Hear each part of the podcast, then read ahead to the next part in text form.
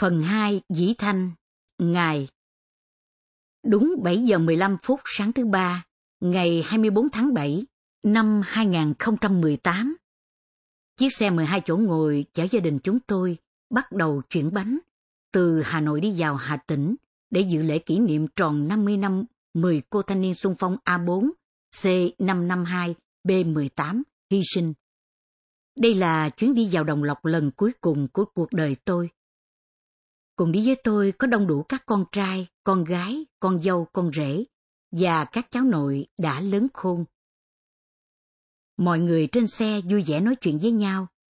Tôi bảo Minh, con trai thứ hai của tôi, lấy máy tính sách tay ra để hai bố con tranh thủ làm việc.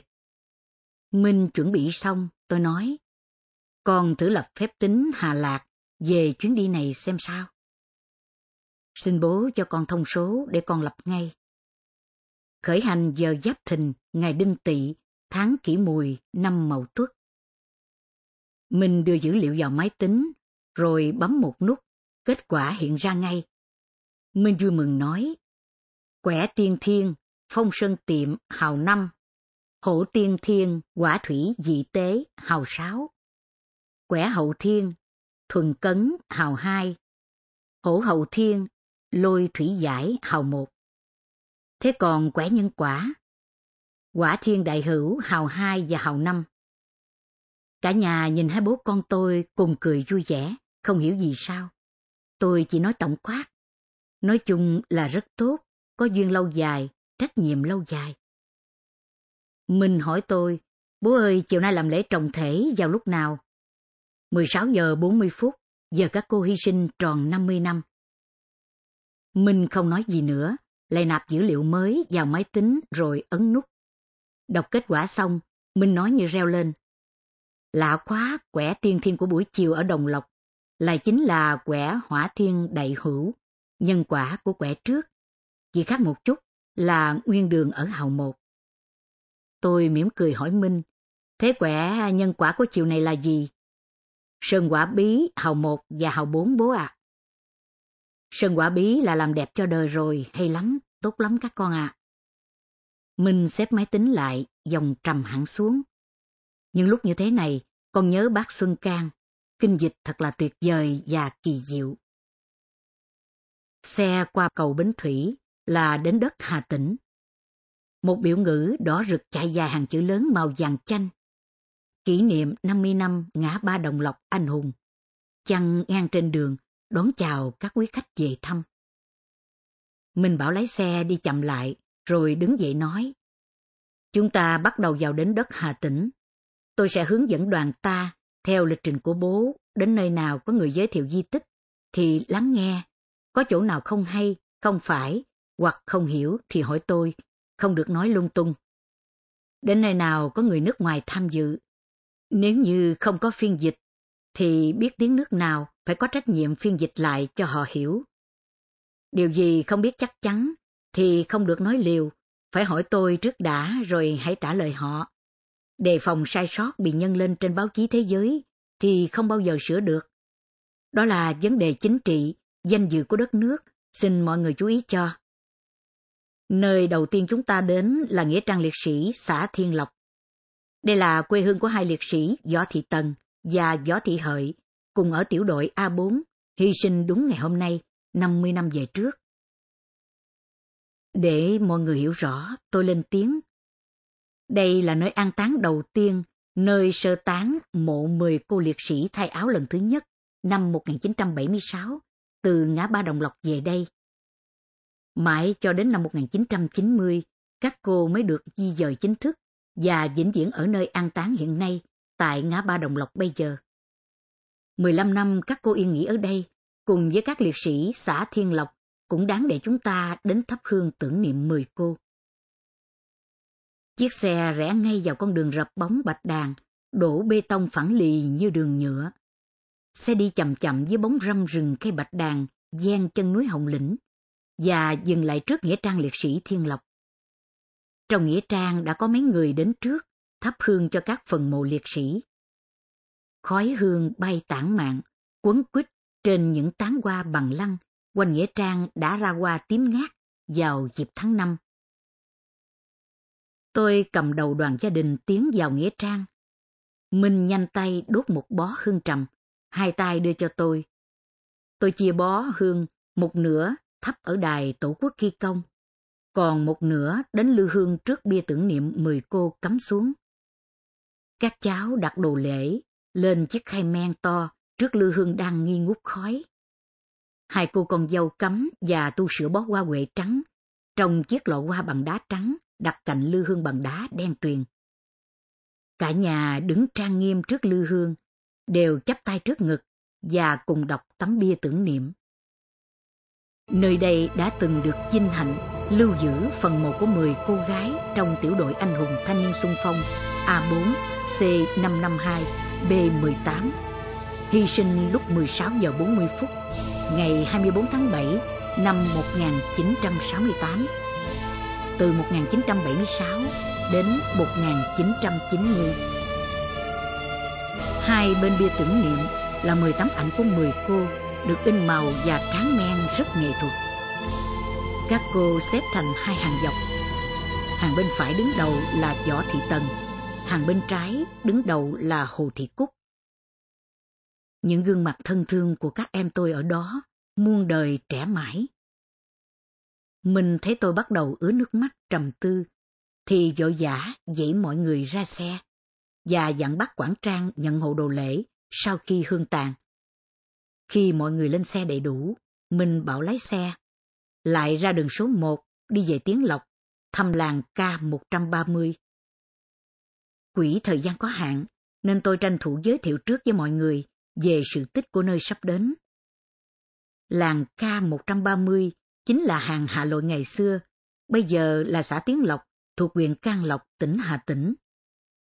Ở đình làng Cống thuộc Hạ Lội, trước đây có một cây đa rất to và rất cao, chứng tỏ làng này tồn tại rất lâu rồi, vào khoảng trên 800 năm.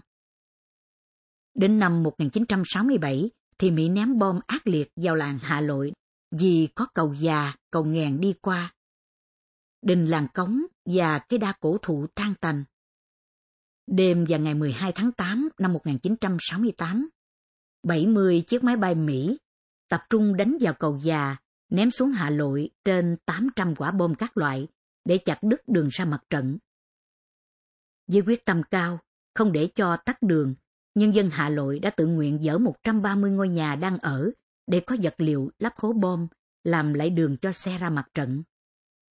Một bà cụ độc thân, chỉ có cổ áo quan dự phòng lúc chết, nhưng cụ cũng hiến cả cổ áo quan ấy cho việc lắp đường cho xe đi qua sông Ngàn. Đêm 13 tháng 8 thông xe vào mặt trận. Trong đoàn xe hàng ngàn chiếc ấy, có 130 chiếc xe chở xăng cho quân đội. Sự trùng hợp con số 130 đã khiến cho Hà Nội trở thành làng K130 từ đó. Xe rẽ vào làng Hà Lội để tham quan khu di tích lịch sử được nhà nước công nhận từ lâu. Từ xa xa, mọi người nhìn thấy một cây đa mới trồng trên 10 năm nay.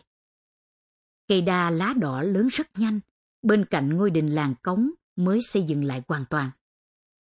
Xe dừng lại trước tượng đài kỷ niệm của khu di tích, có hai hàng cây hoa bằng lăng trồng hai bên.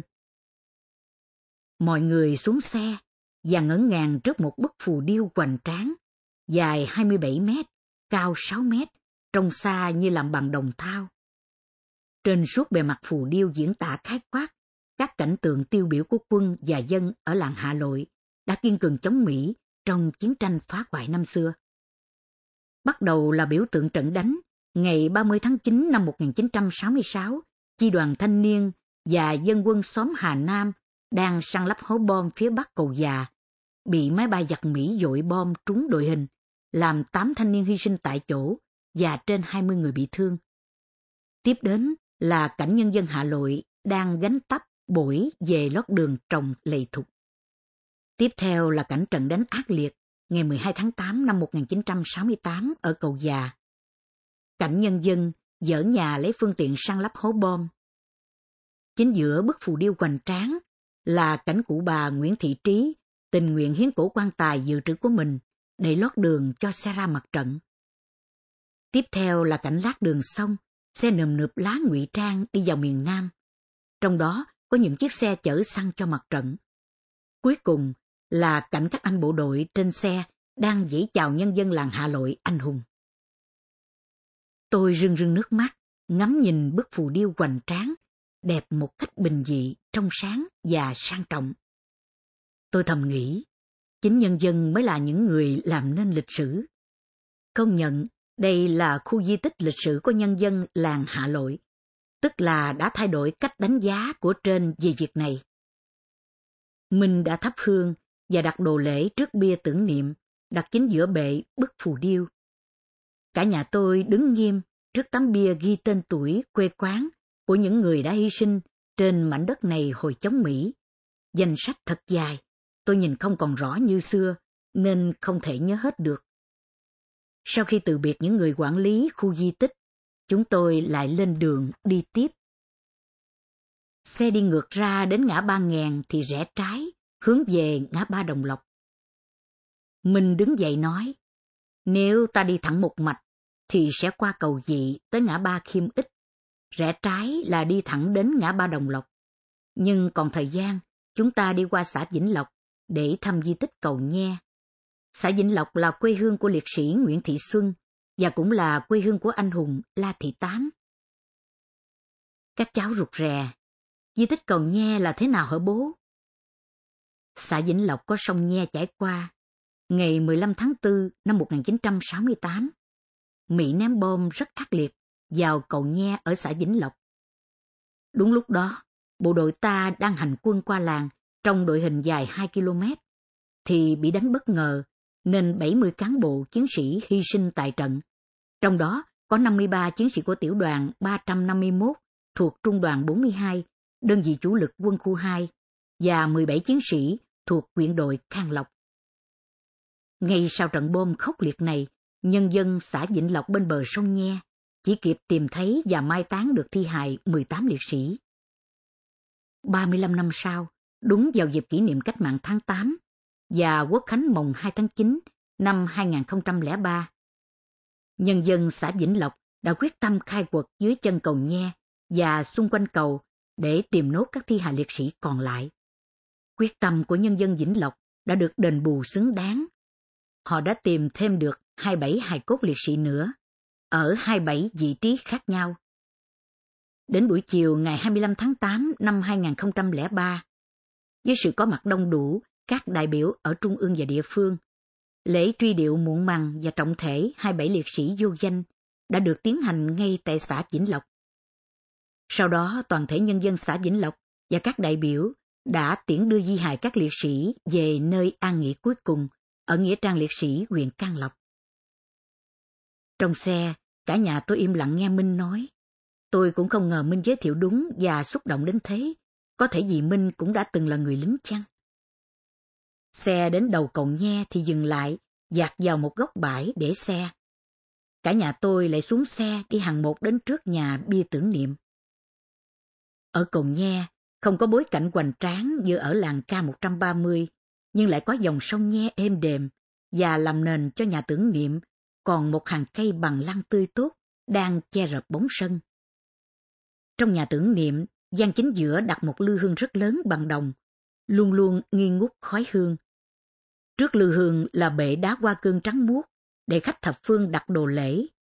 Sau lư hương là tấm bia ghi đầy đủ họ tên, năm sinh, quê quán của 70 liệt sĩ hy sinh cùng một ngày, 15 tháng 4 năm 1968 tại nơi này. Giang bên trái nhà tưởng niệm là 70 tấm ảnh liệt sĩ đã được trắng men, xếp thành 7 hàng, theo thứ tự ABC, chứ không theo chức vụ và tuổi tác như ở một số nơi khác. Dưới mỗi tấm ảnh liệt sĩ đều ghi rõ họ tên như trong bia tưởng niệm sau lư hương. Giang bên phải nhà tưởng niệm là những tấm ảnh hiếm hoi của phóng viên Việt Nam thông tấn xã, ghi lại được trong ngày 15 tháng 4 năm 1968 tại đây và những tấm ảnh nhân dân xã Vĩnh Lộc truy tìm hài cốt các liệt sĩ cầu nhe sau 35 năm. Mình đặt đồ lễ và thắp hương xong. Cả nhà tôi đứng mặc niệm trước lư hương và tấm bia tập thể liệt sĩ cầu nhe. Tôi cố gắng đọc những hàng chữ ghi quê quán của các liệt sĩ và nhận ra rằng gần khắp miền Bắc góp mặt ở đây liệt sĩ của mình tôi lại ứa nước mắt. Mình nói, còn sớm chán, đoàn ta còn đi qua thôn Kim Bình, thuộc xã Trung Lộc gần đây, để thăm đài tưởng niệm các liệt sĩ trung đoàn pháo 210.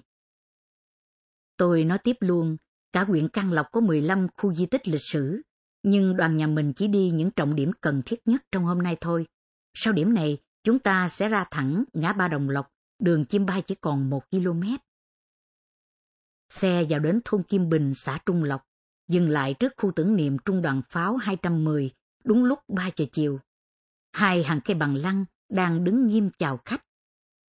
Cả đoàn nhà tôi sững sờ trước vẻ nguyên nghi và hoành tráng của khu tưởng niệm mới lòng xong được ít năm nay.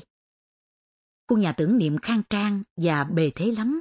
Bên cạnh đó là một trận địa pháo cao xạ y như thật, có mái dòm cao, trong suốt như pha lê, nhưng không phải là kính thông thường. Nắng và gió vẫn tràn ngập trong không gian trận địa tưởng niệm. Chúng tôi được mời vào nhà tưởng niệm trước. Cả đoàn theo tôi bước lên chính bậc thềm rộng rãi, vừa bước chân đi thanh thản. Đón chúng tôi là một sĩ quan pháo phòng không cấp tá, cùng với hai cô hướng dẫn viên cũng mặc quân phục, hàm trung quý chuyên nghiệp. Các cô đều còn rất trẻ, duyên dáng và lịch sự. Mời chúng tôi vào bên trong nhà tưởng niệm để hướng dẫn theo trình tự thời gian. Những tấm ảnh ngày thành lập Trung đoàn 210, 25 tháng 9 năm 1959. Thuộc Sư đoàn Phòng không, Không quân 367. Những ngày đầu bảo vệ khu găng thép Thái Nguyên, những ngày bắn rơi chiếc máy bay Mỹ thứ 999 và 1000 ở khu găng thép. Những ngày đầu tháng 6 năm 1968 ở ngã ba Đồng Lộc. Tiểu đoàn D-22 pháo 37 ly bảo vệ bến phà Linh Cảm. Năm đại đội pháo 57 ly và một tiểu đoàn pháo 24 ly với ba đại đội pháo 37 ly bảo vệ Đồng Lộc. Trận đầu tiên 6 tháng 6 1968 bắn rơi một máy bay Mỹ còn có ảnh đen trắng. Bắt đầu từ trận ngày 12 tháng 6 trở đi là các tranh minh họa. Mỗi bức tranh là một trận đánh, có kèm theo ảnh các liệt sĩ đã hy sinh ngay tại trận. Mỗi tấm ảnh liệt sĩ đều ghi rõ họ, tên, năm sinh, quê quán. Ai không có ảnh thì có chân dung truyền thần chụp lại. Trận đánh ngày 14 tháng 6 năm 1968 có ba bức tranh minh họa. Một bức vẽ đại đội 104 có hai liệt sĩ, hai bức vẽ đại đội 102 có 20 liệt sĩ bao quanh. Tranh vẽ trận đánh ngày 6 tháng 8 năm 1968. Mỹ đánh thẳng vào chỉ huy sở đại đội 101. Toàn bộ đại đội 101 hy sinh. Xung quanh là ảnh 22 liệt sĩ, đều còn rất trẻ. Cuối cùng là bản tổng kết ghi rất rõ. Trung đoàn 210, đơn vị anh hùng lực lượng vũ trang nhân dân, có mặt tại chiến trường Đồng Lộc vào đầu tháng 6 năm 1968. Với lực lượng hùng mạnh, bao gồm 5 đại đội pháo 57 ly, 2 tiểu đoàn pháo 37 ly và 11 đại đội hỏa lực. Tổng cộng quân số khi có mặt ở Đồng Lộc khoảng 700 chiến sĩ và sĩ quan. Sau 147 ngày đêm với 1.076 trận đánh ác liệt, đánh trả máy bay Mỹ, bắn rơi được 12 chiếc. Nhưng 122 đồng chí đã hy sinh anh dũng. Trong đó có 5 trên 6 đại đội trưởng đang chỉ huy chiến đấu. 259 đồng chí bị thương nặng, phải chuyển ra tuyến sau. Khi chiến trường Đồng Lộc kết thúc, trung đoàn pháo 210 chỉ còn lại 40% lực lượng. Tiếp theo bản tổng kết về trung đoàn 210 là hình ảnh các sĩ quan và chiến sĩ cũ của trung đoàn 210 trở về Đồng Lộc tìm mộ đồng đội, di dời các di hài liệt sĩ về quê hương của họ. Hình ảnh thân nhân các gia đình liệt sĩ thăm trần địa cũ, nơi con, chồng hoặc cha anh họ đã hy sinh. Hình ảnh tham mưu trưởng trung đoàn Trần Bút và đại đội trưởng đại đội 104 Nguyễn Văn Bản ở ngã ba Đồng Lộc những người còn sống sót trở về Đồng Lộc hàng năm. Tất cả những hình ảnh đó kết thúc tại đài tưởng niệm liệt sĩ trung đoàn 210. Một tấm bia đá đen rất to, khắc đủ tên, tuổi, quê hương, chức vụ của từng liệt sĩ và ngày hy sinh. thứ tự sắp xếp, theo trình tự thời gian hy sinh, kẻ trước người sau, đủ tên 122 liệt sĩ. Nhìn vào phần quê hương của các liệt sĩ, tôi cũng thấy đầy đủ gần hết các tỉnh ở miền Bắc và miền Trung đều có đại diện ở tấm bia này. Trước tấm bia đen to hết cỡ là lư hương hình ụ pháo làm bằng đá đỏ ngũ hành sơn. Bao nhiêu nén hương thơm cắm lên đây cũng được. Ngay trước lư hương hình ụ pháo là cái đỉnh bằng đồng đen để đốt trầm. Trước đỉnh đốt trầm là bệ đặt đồ lễ dài, lát gạch men, màu nâu thẳm. Cả gia đình tôi đứng thẳng hàng ngay trước đài tưởng niệm. Tất cả đều đứng nghiêm, im lặng nhìn lên. Chỉ có mình là đứng chào theo kiểu người lính với các đồng đội đã hy sinh. mình đang trào nước mắt. Cô Trung Quý hướng dẫn viên cùng tôi đi xuống chính bậc thềm nhà tưởng niệm. Lúc nào cô cũng đề phòng tôi bị ngã. Tôi cười. Cháu yên tâm, ông vẫn còn khỏe, cháu lên nhà tưởng niệm đi. Thưa ông, đến tháng 8 chúng cháu mới có nhiều khách đến à. Nhân ngày dỗ các liệt sĩ phải không cháu? Dân ạ. À. Khách du lịch phương Tây qua đây có nhiều không? Thưa ông nhiều ạ. À. Họ hỏi hàng kỹ càng lắm, rồi quay phim, chụp ảnh lia lịa. Có người còn ghi âm cả những lời thuyết minh bằng tiếng Anh của chúng cháu nữa. Thế là tự nhiên chị em cháu phải thận trọng hơn và nói cho chuẩn hơn. Có trường hợp nào du khách là con cháu của những phi công Mỹ đã ném bom ở đây và đến đây không? Thưa ông có ạ. À. Một lần vào dịp hè năm ngoái, có một đôi vợ chồng người Mỹ đến. Họ xem nhà tưởng niệm rất kỹ và đều làm dấu thánh giá trước những tấm ảnh liệt sĩ bao quanh tranh mỗi trận đánh. Họ đứng rất lâu trước đài tưởng niệm 122 liệt sĩ. Trước khi ra về, họ ngập ngừng hỏi cháu. Tôi là con một phi công Mỹ trước đây đã ném bom vào đồng lộc. Chúng tôi sang tận đây để hiểu vì sao cha tôi lại ân hận cho đến khi chết vì quá khứ của mình. Giờ thì chúng tôi đã hiểu và thông cảm với cha tôi, nhưng nhân dân Đồng Lộc có tha thứ cho cha tôi không? Cháu rất xúc động trả lời họ. Nếu cha ông không ân hận gì về quá khứ của mình, thì nhân dân Việt Nam sẽ không tha thứ cho cha ông. Nhưng cha ông đã ân hận cho đến khi chết, thì mọi người sẵn sàng tha thứ và thông cảm. Nửa thế kỷ trôi qua rồi, thù hận dài lâu, phỏng có ích gì cho hòa bình và hạnh phúc của các dân tộc. Chúng tôi mong người Mỹ nào sang đây cũng có tình cảm như các bạn.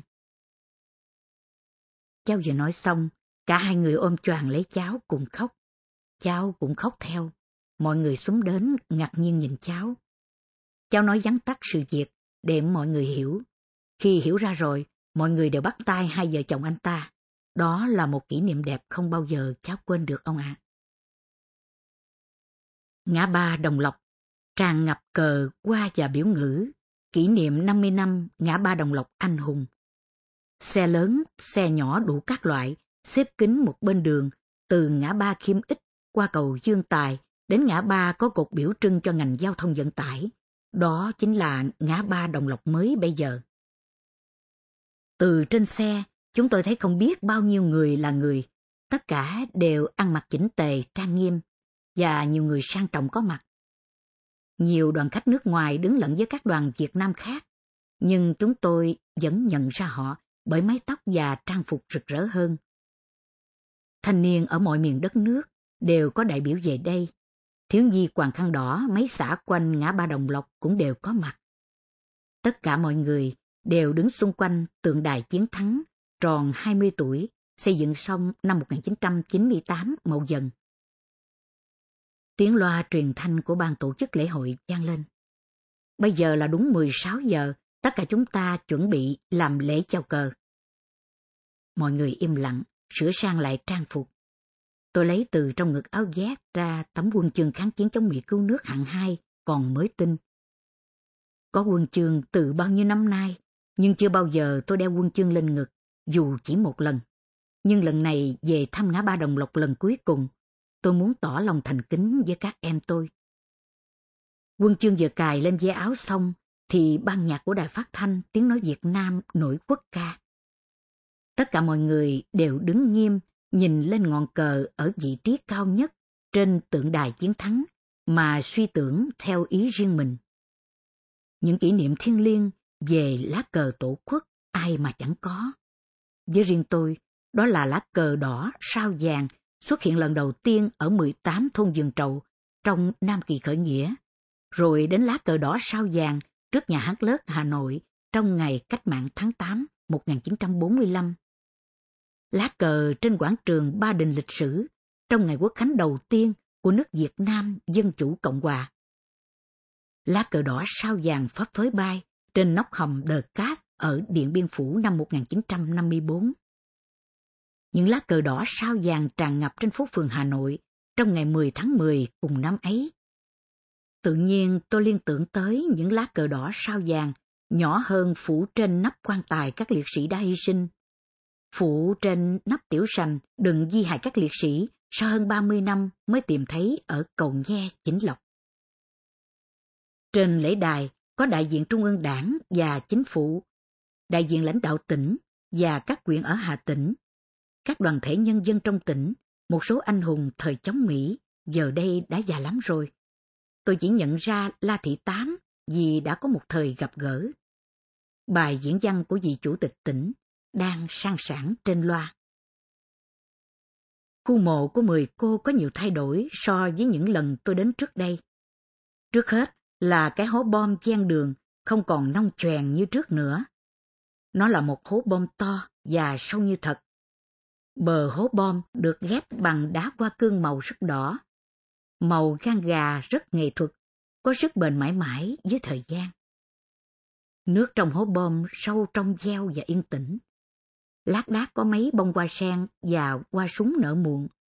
Từ trên bờ hố bom, mọi người vẫn có thể nhìn thấy nhiều con cá vàng đang bơi lội ở dưới đáy nước.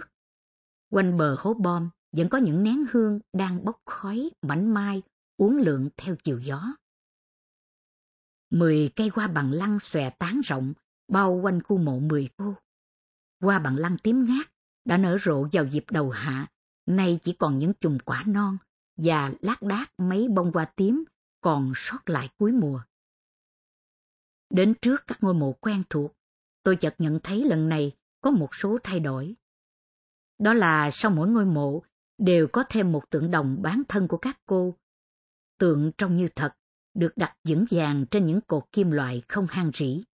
Đặc biệt hơn cả là mỗi bức tượng đều đeo một sợi dây chuyền bằng bạc rất đẹp. Mỗi sợi dây chuyền đều đeo một tấm ảnh nhỏ rất nét của mỗi cô. Khung ảnh hình oval bằng bạch kim. Cả mười gia đình đều có mặt đông đủ. Gia đình ít người nhất cũng có đến năm người. Nhà nào cũng thấy có một cháu tầm tuổi 18-20, mặc bộ quần áo dài màu trắng, đứng ngay gần mộ liệt sĩ. Tôi chưa hiểu ra sao, chợt nghe tiếng loa nho nhỏ gian ra từ khu mộ. 16 giờ 40 phút, ngày 24 tháng 7 năm 1968, 10 cô thanh niên xung phong A4C552 B18 đã hy sinh trên mảnh đất thiên liêng này. Để tưởng niệm 10 cô hy sinh tròn 50 năm, chúng ta cùng mặc niệm. Tất cả đều yên lặng, không khí trang nghiêm đến tận cùng. Mọi người đều nghe rõ tiếng gió thổi di du trên những ngọn đồi, phủ đầy cây xanh quanh khu mộ. Nghe rõ những tiếng nức nở, cố kìm nén của các thân nhân liệt sĩ. Một phút sau, tiếng loa trầm và ấm lại vang lên. Xin mời đại diện tỉnh đoàn, tỉnh hội phụ nữ, tỉnh hội cựu chiến binh, công đoàn tỉnh, tỉnh hội nông dân và lãnh đạo các huyện, thị có liệt sĩ hy sinh vào trong khu mộ mười cô. Mọi người lại yên lặng, nhìn các đại biểu của tỉnh tiến vào khu mộ. Mỗi vị đứng bên một bức tượng liệt sĩ. Khi đủ mười người, tiếng loa lại vang lên. Kể từ năm nay, nhân dân ta sẽ trao dòng truyền thống cho các gia đình liệt sĩ của tiểu đội anh hùng này. Hậu duệ của mười cô nhận dòng truyền thống phải là những người chăm chỉ, ngoan ngoãn, hiếu thảo, học giỏi, nhiều tài năng, có nhiều thành tích tốt trong học tập và công tác. Thời hạn đeo dòng truyền thống là 5 năm. Những người đeo chiếc dòng này sẽ được các hội trao dòng bảo trợ về mọi mặt trong thời gian đó. Sau 5 năm, lại đến thế hệ đàn em khác tiếp theo. Mọi người lặng đi mấy giây vì sáng kiến bất ngờ này, rồi cùng vỗ tay quan hô nhiệt liệt. Loa truyền thanh nói tiếp. Lễ trao dòng truyền thống bắt đầu năm màn ảnh truyền hình ở năm nơi trên ngã ba Đồng Lộc bắt đầu làm việc. Mọi người đều nhìn thấy cảnh các đại biểu bắt đầu nhấc những chiếc vòng truyền thống từ những bức tượng các liệt sĩ ra, rồi trân trọng choàng vào cổ những cô áo dài trắng, hậu duệ của từng liệt sĩ đứng gần ngôi mộ nhất. Nhận dòng truyền thống xong, mỗi cô còn được nhận một gói quà tượng trưng và thẻ truyền thống ghi tên mình. Mười cô áo dài trắng xếp hàng ngang trước mộ mười cô, đều chắp tay trước ngực và im lặng. Tiếng loa trầm và ấm lại vang lên. Chúng con xin thề trước linh hồn các liệt sĩ anh hùng là sẽ giữ vững truyền thống vinh quang này đến trọn đời. Buổi lễ trao dòng truyền thống kết thúc, tiếng vỗ tay của mọi người lại vang lên khắp nơi. Các cô áo dài trắng đưa gia đình mình lên nhà khách ban quản lý khu di tích theo chương trình. Yên lặng trước khu mộ mười cô đang ngập tràn khói hương, tôi nhìn từng pho tượng đồng mới dựng lên sau lưng mộ các cô. Cô nào cũng đang còn rất trẻ, phơi phới tuổi thanh xuân, tương lai nhiều hứa hẹn. Tài hèn, sức mọn, nhưng tôi đã làm hết tâm lực của mình trong bao nhiêu năm qua để tôn vinh tập thể các em cho đúng tầm lịch sử. Nếu còn gì thiếu sót, xin các em bỏ qua cho. Năm nay anh 80 tuổi rồi, không còn vào đây thăm nom các em như những năm trước đây được nữa. Anh sẽ lập bát hương riêng để thờ các em ở Hà Nội, phòng tuổi già sức yếu anh không đi xa được. Khi nào anh thắp hương lên, các em hãy cùng nhau bay về Hà Nội với anh, dù chỉ có mấy bông hoa, chén nước nhạt và một chút thanh bông hoa quả theo mùa. Các em có đồng ý không? Tôi đăm đắm nhìn lên pho tượng của võ thị Tần. Tự nhiên thấy Tần mỉm cười. Nhìn các pho tượng khác, cũng đều thấy các em mỉm cười cùng tôi. Chợt có tiếng nói thoang thoảng bên tai tôi. Em thay mặt tiểu độ bốn cảm ơn anh rất nhiều. Không phải là người con của Hà Tĩnh, mà làm được như vậy là quý lắm rồi. Anh đừng tự dằn vặt mình như thế. Chúng em đều ghi nhận tấm lòng anh. Tôi chợt nhìn thấy các pho tượng đồng, đều gật đầu với lời nói của Tần. Tôi dụi mắt, nhìn lên lần nữa. Các pho tượng vẫn im lặng, thản nhiên như lúc ban đầu. Tôi tháo chiếc quân chương trên ngực áo cho vào trong túi rồi đi lên nhà khách. Phía nhà khách sáng trưng, ồn ào, náo nhiệt quá. Trong nhà khách đang có cuộc họp báo, nhà báo Trịnh Văn Cường ở tạp chí Cộng sản đứng dậy nói. Chúng tôi muốn biết tỉnh lấy kinh phí ở đâu để xây dựng mới một số khu di tích như ở làng K130, ở Cầu Nhe và khu di tích Trung đoàn Pháo 210. Đồng chí Chủ tịch tỉnh còn trẻ, đàng hoàng trả lời. Chúng tôi có nhiều nguồn kinh phí để chi cho việc xây dựng các khu di tích lịch sử nói trên. Đó là kinh phí của nhà nước, là sự tự nguyện đóng góp của các thương gia hạ tỉnh thành đạt ở khắp nơi trên thế giới gửi về. Đó là những đồng tiền của Hội những người Mỹ yêu quý Việt Nam gửi sang. Hội này phần lớn các thành viên là con em của những người lính Mỹ tham chiến ở Việt Nam từ năm 1960 đến 1975. Còn một nguồn kinh phí nữa, đó là việc thu hồi tài sản và tiền bạc của bọn tham nhũng các cấp bị nhân dân phanh phui và truy tố trước pháp luật trong 10 năm lại đây. Những tiếng vỗ tay kéo dài vang lên nồng nhiệt khắp gian phòng. 50 năm về trước, ngày 24 tháng 7 năm 1968, rơi vào ngày 29 tháng 6 năm Mậu Thân. Cả đêm hôm đó, gần như không có mặt trăng, mọi người phải đốt đuốc lên để tìm thi hài 10 cô. Năm nay, ngày dỗ các cô rơi vào ngày 12 tháng 6 năm Mậu Tuất. Trăng gần tròn, lại lên sớm nên cảnh vật xung quanh đồng lộc đẹp một cách quyền ảo, dịu dàng. Đã thế, đèn trên quảng trường ngã ba đồng lộc lại chiếu sáng khắp nơi như ban ngày, khiến tôi có một cảm giác lạ lùng, không thể nào diễn tả nổi cảm xúc thiên liêng đó. Chúng tôi vào gian dành riêng cho các gia đình liệt sĩ. Một mâm cổ còn nguyên vẹn đang chờ nhà tôi. Các mâm khác đã đông đủ mọi người ngồi. Mỗi mâm có một cô áo dài trắng, đeo dòng truyền thống chủ trì, thay mặt người đã khuất. Tôi xúc động nói, Xin chào các gia đình liệt sĩ. Năm nay tôi vào thăm ngã ba Đồng Lộc là lần cuối cùng, vì tuổi già sức yếu lắm rồi. Từ các năm sau, sẽ có các con và các cháu tôi tiếp tục vào đây trong dịp dỗ mười cô. Xin chúc các gia đình liệt sĩ mạnh khỏe, hạnh phúc phát huy truyền thống anh hùng của mười cô đời đời mãi mãi. Anh Võ Nhân Tử, em trai Võ Thị Tần, năm nay tròn 70 tuổi, tóc bạc trắng. Thay mặt các gia đình liệt sĩ nói, Tôi xin thay mặt các gia đình liệt sĩ có lời cảm ơn bác Nghiêm Văn Tân và gia đình.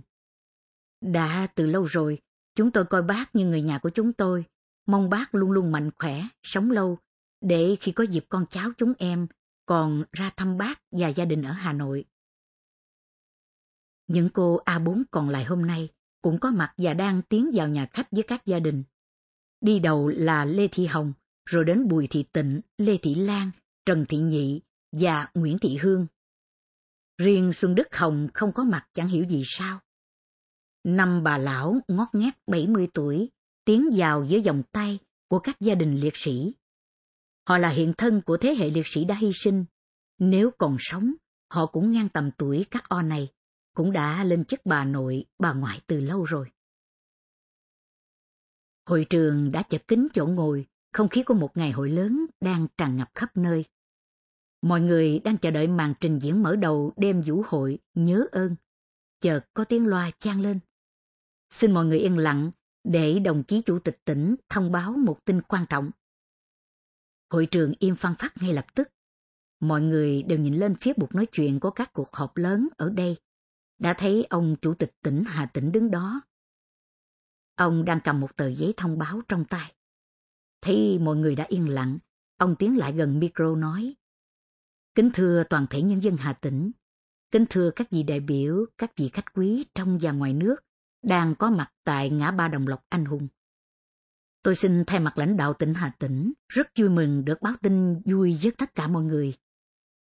Như chúng ta đã biết, thiên thạch asteroid 2004 MN4 dài gần 400 mét có thể lao vào trái đất vào ngày thứ Sáu ngày 13 tháng 4 năm 2029 tức là ngày 30 tháng 2 năm kỷ mão. Thiên thạch asteroid 2004 MN4 có khoảng 1.600 megaton năng lượng nếu lao vào trái đất.